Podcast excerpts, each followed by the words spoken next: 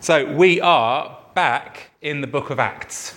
And this is where we're going to be now for the rest of the series, uh, until, up, right up until Christmas. Um, apart from some guest speakers that we've got who are going to kind of do their own thing, um, we are going to just be in the book of Acts. It's going to take us up almost to chapter 10. So, you know, around about one third of the way through the book of Acts. And we're kind of, we're doing about a sixth or a third a year. So maybe in a couple of years' time we'll have finished it. But we are in Acts chapter 5. If you've got your Bible, we're in Acts chapter 5, verses 17 to 42.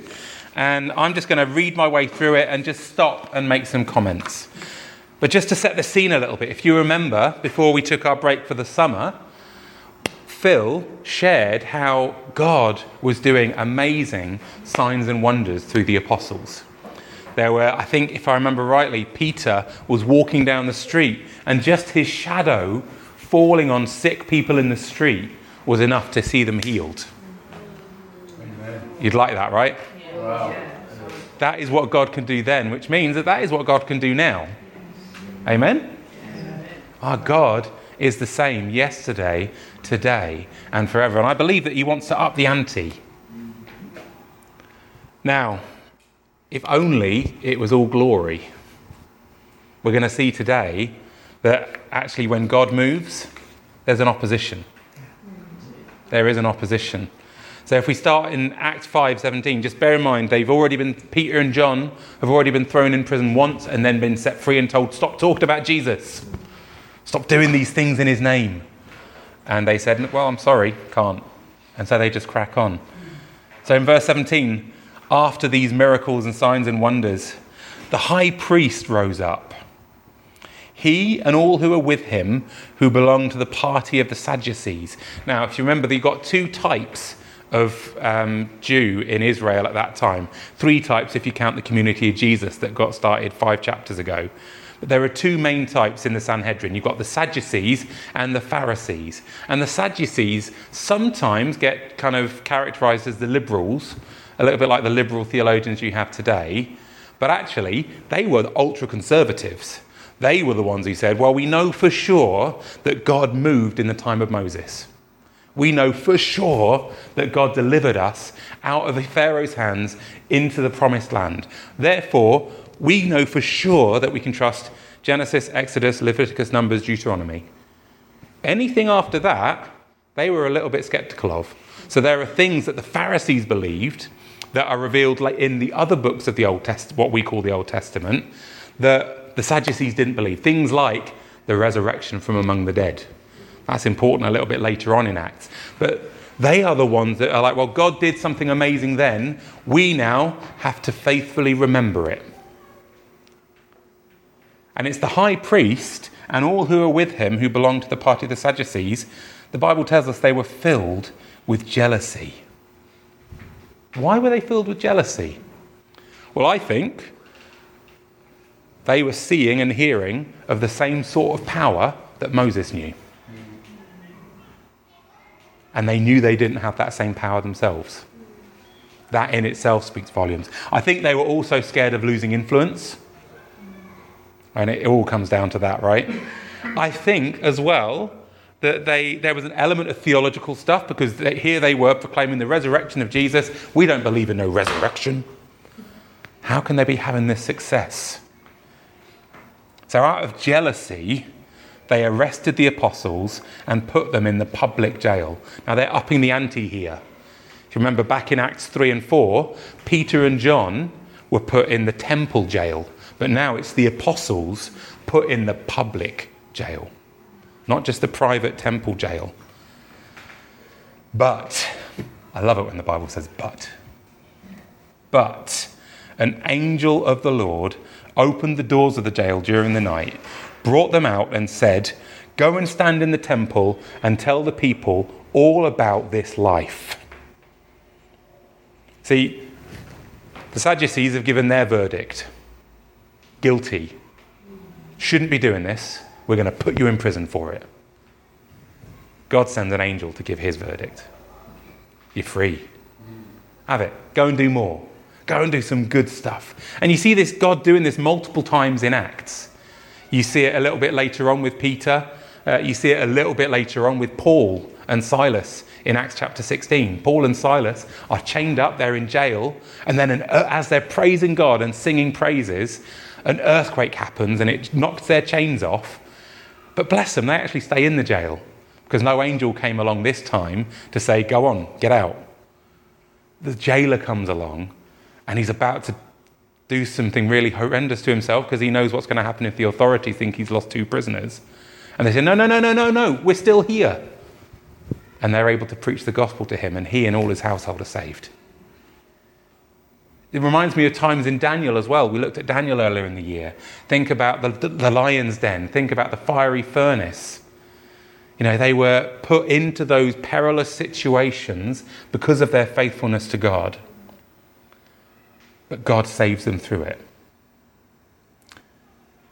It's worth saying that he doesn't do that every time in the book of Acts. So the book of Acts ends with Paul in prison. And God doesn't set him free. Because actually, God's design for Paul is for him to be taken in chains to Rome to preach the gospel there and then die as a martyr, giving witness to Jesus even in his very death. So, this isn't a fault, an every time thing, but do you know what? If we can just apply it to ourselves a little bit, there are times we get ourselves in messes because of our faithfulness. There are times we get ourselves in messes because of other things as well. But there are times we get ourselves in trouble uh, because we're just doing nothing more than being a faithful follower of Jesus Christ. And I think God wants us to know that, you know, He can still do this today. He can deliver us from any trouble that we get into as a result of His name, or not. He is sovereign. But if he's got a plan for you beyond that, then he can set you free. He's still doing this today. Who's heard of Brother Yun? You heard of Brother Yun? He's uh, the Chinese underground church. Um, the book, the book um, that he wrote with someone translating it for him was called The Heavenly Man. And there are stories in there of exactly this sort of thing. He was put in prison and because it was God's time for him to go and do something else, an angel came and effectively put all the guards to sleep, opened up every door, and led him out. Right out through the front door. There were other times it didn't happen. And his purpose then was to preach the gospel to the prisoners and to see people come to faith in Jesus. But God can still do this today. Any time we read something in the Bible, in the book of Acts, or any other book, that is an invitation to us to believe that God is going to do something. So the angel says, Go and stand in the temple and tell the people all about this life. Hearing this, they, now what would you do? Have you just been put in prison for healing and preaching in the name of Jesus? What would you do? And do it. Good but I mean, there's a genuine temptation to maybe have a bit of an easy life, right? Go, go and hide. Think about it. This is Peter. Peter, who, when the stakes were incredibly low, because they weren't going after any of Jesus' followers really, denied he even knew him. But now, filled with the Holy Spirit, they enter the temple at daybreak and begin to teach. Now, we have it very easy in this country and we don't have an awful lot of courage. I'm not even pointing any fingers, all four back here. I ain't saying we haven't got a lot, oh, no. This is something that worries me. I'll do it like that. all five digits pointing right back at me. But do you know what? Persecution, you might think persecution would cower you away and make you think, I can't do it, I can't do it, it's too dangerous. No, persecution increases boldness and courage. That's what we see in the book of Acts. When the stakes are raised, we rise to it by the power of the Holy Spirit. Amen? Now, when the high priest and those who were with him arrived, they convened the Sanhedrin, and that includes the Pharisees. So it's about to get a little bit political. And they sent orders to the jail to have them brought. But when the servants got there, they did not find them in the jail. So they returned and reported, We found the jail securely locked, with the guards standing in front of the doors. But when we opened them, we found no one inside. Anyone remember Jonathan Creek? Death in Paradise or Beyond Paradise, those TV mystery series where the, the mystery itself is just a conundrum. They've got their very own death in paradise style thing. The door was locked, the guards were in front. How is it empty? How? The captain of the temple police and the chief priest heard these things. They were baffled. I love that. They were baffled. Now, if I were them, I'd like to think I'd maybe have the nous a little bit to start thinking maybe God's with them. You know, there's these stories in our Bible, in the Old Testament, what we call it now, about God delivering people. Maybe God was with them. And they wondered what would come of this. But someone came and reported to them Look, the men you put in jail are standing in the temple and teaching the people. Well, at least part of the mystery is solved. They know where the apostles are. They don't know how they got there, but part of the mystery is solved. So the commander went with the servants and brought them in. Now, this is good without force, nicely, gently. Why? They were afraid the people might stone them. This is part of the reason the Sadducees were jealous, because they were courting so much favor with the people of Israel that if they, they knew if they tried to arrest them, go after them. After they brought them in, they had them stand before the, the Sanhedrin, and the high priest asked, Didn't we strictly order you not to teach in his name? Now, he conveniently forgets to ask, How did they get out of the jail? He doesn't want to know. He doesn't want to know because he thinks, I suspect he knows, actually. Didn't we order you not to teach in this name? Look, you have filled Jerusalem with your teaching. Jealousy. Look what you're doing. And you're determined to make us guilty of this man's blood. You know, there's a cover up going on here. There's an element of spin and trying to maintain their reputation. Because actually, he knows full well that he is guilty of the blood. It was the high priest himself who signed the death warrant that took Jesus to the cross. You're determined to make us guilty of this man's blood. Is there a bit of a guilty conscience going on in the high priest's head and heart? Now, Peter and the apostles replied, We must obey God rather than people. And this is important. There is a tension in the Bible between praying for those in authority praying for the rulers, praying for those that God puts in power, but knowing that there is a limit after which you say, No, I'm not going to obey you. I have to obey God, not man. When God's commands are resisted by those in authority, we must choose faithfulness. This is on a whole range of issues in this day and age. In almost every single area of ethics and morality, our views, our way of life is being challenged. We must obey God rather than people. We don't have to be mean about it. Yeah? Sometimes we can attract some heat and some persecution because, quite frankly, we, we put things in ways that are deliberately offensive. We don't need to do that. Jesus didn't do that, except to those that really needed disturbing and He knows people's hearts better than you or I can. So we don't have to be obnoxious about it, but we have to be quietly faithful to what God has called us to be. The God of our ancestors raised up Jesus, whom you had murdered, by hanging him on a tree. So he's confirming everything the high priest has just said. God exalted this man to his right hand as ruler and saviour to give repentance to Israel and forgiveness of sins.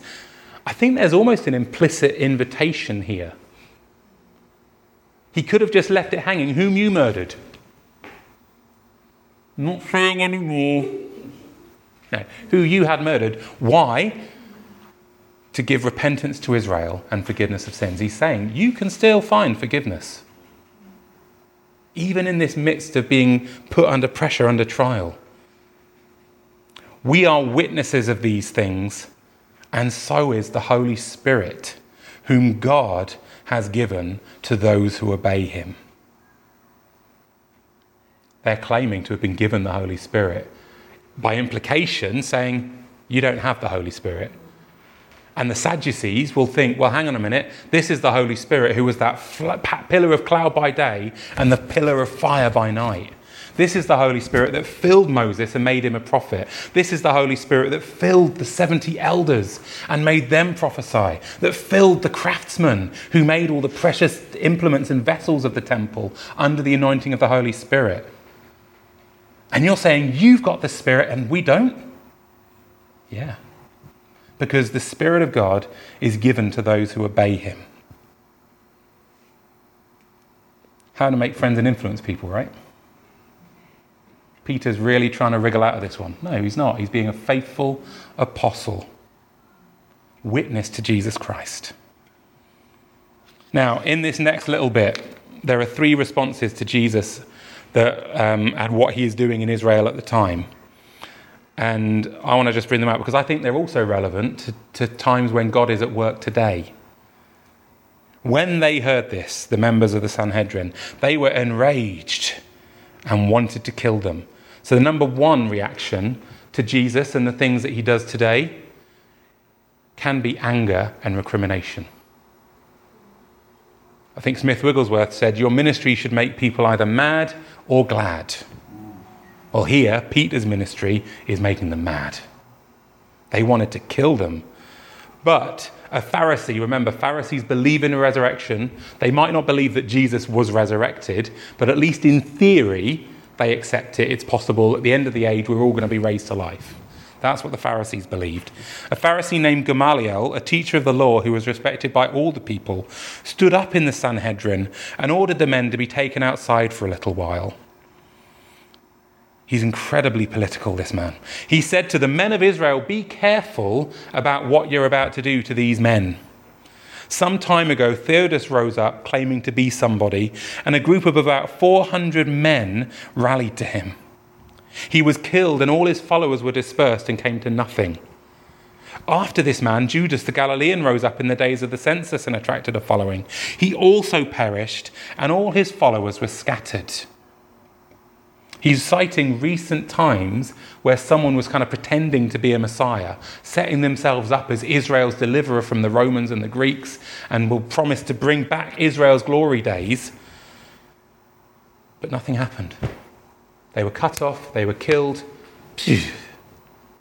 just withered. So, in the present case, I tell you, stay away from these men and leave them alone. For if this plan or this work is of human origin, it will fail.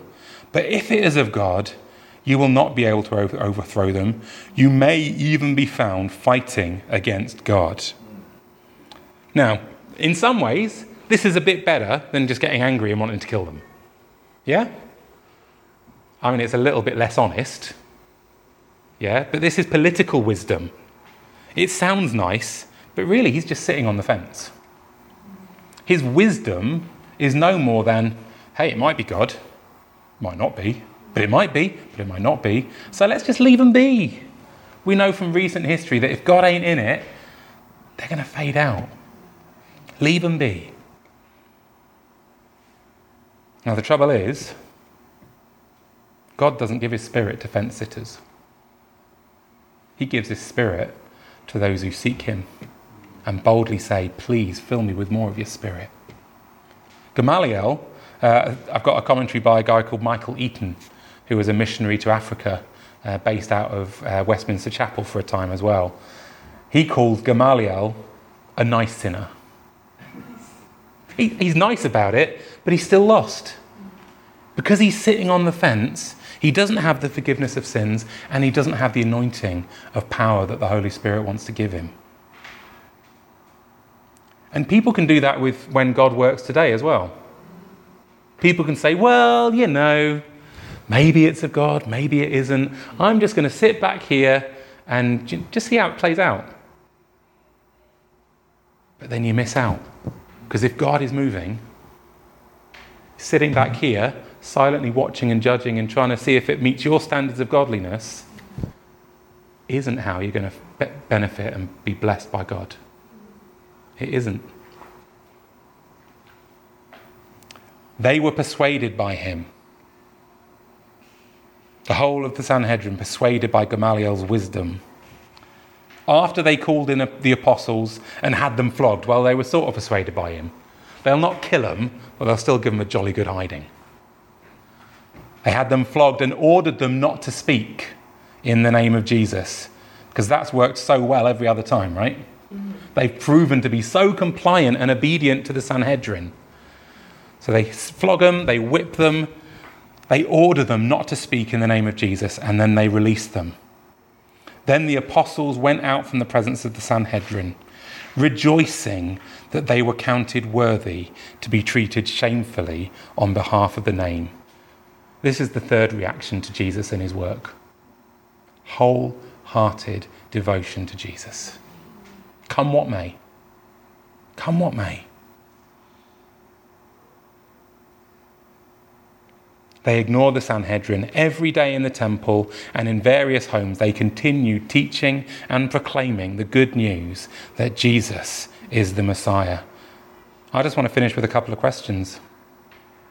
One, how would we handle threats and persecution? I may have said this before, but I was a bit of a hardcore teenager. I, before I understood the grace of God, I was very, if you're not giving all out for God, then you're just wasting your time. And you know what? We've got it so easy. I'm actually praying for persecution to come, to wake up the church. That's how I was as a teenager. I don't know if I'm wiser or just more cowardly the older that I've got. I don't welcome persecution, but you know what? It might be coming as, as the West gets further and further away from the roots of our culture and our society, and as we stand more and more faithful to Jesus, please, Lord, I pray, will be coming. How are we going to handle it? Hopefully, we will find that persecution increases boldness and courage, just like the apostles found that we won't be cowed into hiding away, but that we will be emboldened and empowered and anointed by the Spirit to stand faithful and firm and true. Because Jesus is worth it. Second question I want to ask is how should we pray for the persecuted? I've been in some prayer meetings where we've prayed for the persecuted church, and the number one prayer is, Oh Lord, would you stop the persecution? I'm not convinced that the persecuted church want us to pray that. It's not what I see in the Bible. When I see Paul talking about this trial awaits me, pray that I will be faithful. Jesus talking to the church in Revelation saying, You have not yet resisted to the point of death. Our prayers for the church in places like China, in places like India, in the Middle East, where it is illegal to convert. And so people that come from the Muslim faith, find life in Jesus, have to meet undercover, in secret. Because if they were ever found out, it would be. I think the way they would want us to pray is that they would know much anointing they would know much courage and they would know much faithfulness. Because you see, the apostles rejoiced that they were counted worthy to be treated shamefully on behalf of the name. Any time I've come across some heat as a Christian, I've been a little bit offended. I've been a little bit, why are you being like that? I'm not being harmful towards you. If I'm following the apostles' example, I should have said, you know what, Lord? You suffered at the hands of the world. And I'm just being counted worthy to suffer along with you, to share in the fellowship of his sufferings, Paul says in Philippians 3. To live is Christ, to die is gain. Why? Because Jesus is worth it. Amen? Jesus is worth it. He who laid his life down for us. He who took our sins upon the cross. He who carried that cross, scorning its shame, down the streets of Israel, stripped to a loincloth, if that, being jeered, being mocked. It's what he did for us, it's what he did for me. We don't know persecution in this part of the world. We have a freedom that parts of the world, parts of the church in the world, could only dream of. Maybe not waste it. There are people that need to hear about Jesus. And at the moment, we have a freedom to share it. May the Holy Spirit fill us with love and compassion and courage so that the Lamb who was slain receives the ward of his sufferings. Amen. Amen.